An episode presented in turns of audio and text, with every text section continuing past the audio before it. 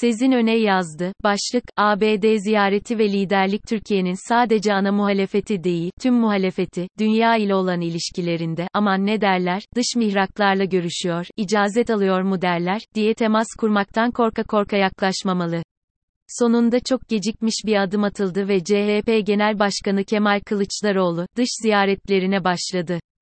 Türkiye'de iktidarı oynayan bir parti, elbette dünyanın bir numaralı ekonomisi ve soğuk savaş sonrası dünyanın tek süper gücü olmayı sürdüren ABD'yi ziyaret edecek.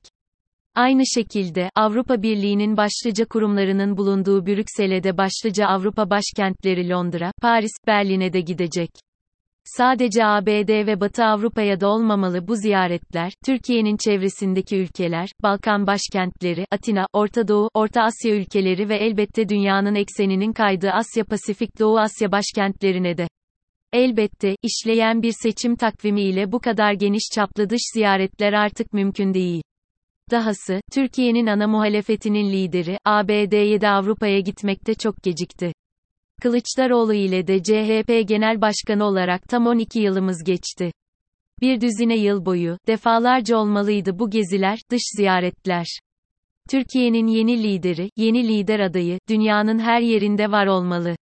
O lider günü gelince sadece ABD'ye değil, dünyanın ikinci büyük ekonomisi Çin'in başkenti Pekin'e de gidecek, Almanya şansölyesi Olaf Scholz'un Kasım'da Pekin'i ziyaret edeceğini hatırlatalım ve ardından da Fransa Cumhurbaşkanı Emmanuel Macron'un da Pekin'e bir ziyareti olacağını. Bir kere, Türkiye'nin dünyanın önemli bir gücü olmak için tüm potansiyele, stratejik öneme sahip. Cumhurbaşkanı Recep Tayyip Erdoğan'ın da dış politikada ön plana çıkması bu potansiyeli kullanmasından, dünya genelinde var olmasından kaynaklanıyor. İyi mi kullanıyor AK Parti bu potansiyeli? Kesinlikle hayır. Son derece kötü birçok politika izleyerek ve önce kendi parti çıkarını gözeterek yapıyorlar ama sonuçta sonuna kadar da Türkiye'nin potansiyelini kullanıyorlar. O yüzden, Türkiye'nin sadece ana muhalefeti değil, tüm muhalefeti, dünya ile olan ilişkilerinde, aman ne derler, dış mihraklarla görüşüyor, icazet alıyor mu derler, diye temas kurmaktan korka korka yaklaşmamalı. Kamuoyu genelinde de Türkiye'nin dünyada var olması, keskin sirke küpüne zarar, bir küçük kesim dışında kimseyi rahatsız etmiyor zaten. Tersine, özellikle farklı ideolojik görüşlerden insanların ortak fikri, Türkiye'nin liderinin ülkeyi, dünyada temsil edebilir bir kişi olması gerektiği. Kılıçdaroğlu'nun ABD ziyaretinin en büyük eksiği ve hatası, bir dış politika ziyareti olmaması.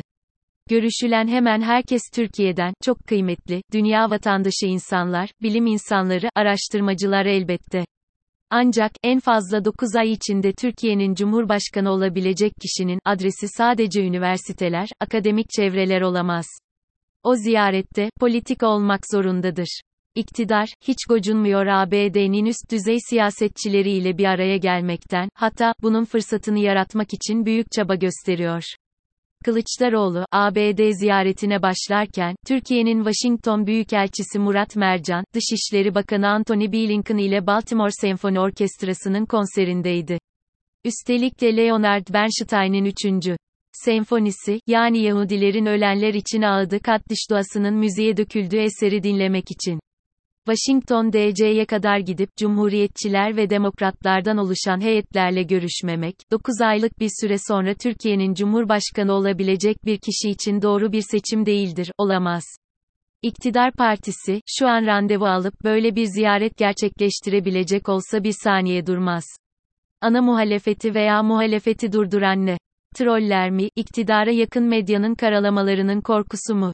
Bugünkü CHP, hadi ABD Başkanı Joe Biden ile karşılıklı otursa, Cumhurbaşkanı Erdoğan'ı Biden aramadı, görüşülmek istendi görüşülemedi, yorumları iki yıldır her tarafta konuşulmuşken, gerçekten iktidarın telaşa düşmesine neden olurdu.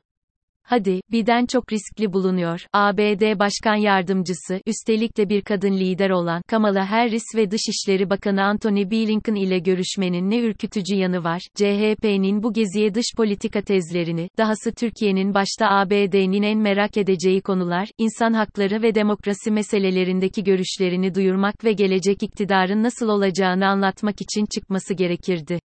Yoksa, ABD'de de biz biz olmak, bizi bize anlatmak güzel ve kolay. O da olsun, bilim ve teknoloji idealleri de çok ilham verici ama sandıkta oylanacak olan liderlik ve politika.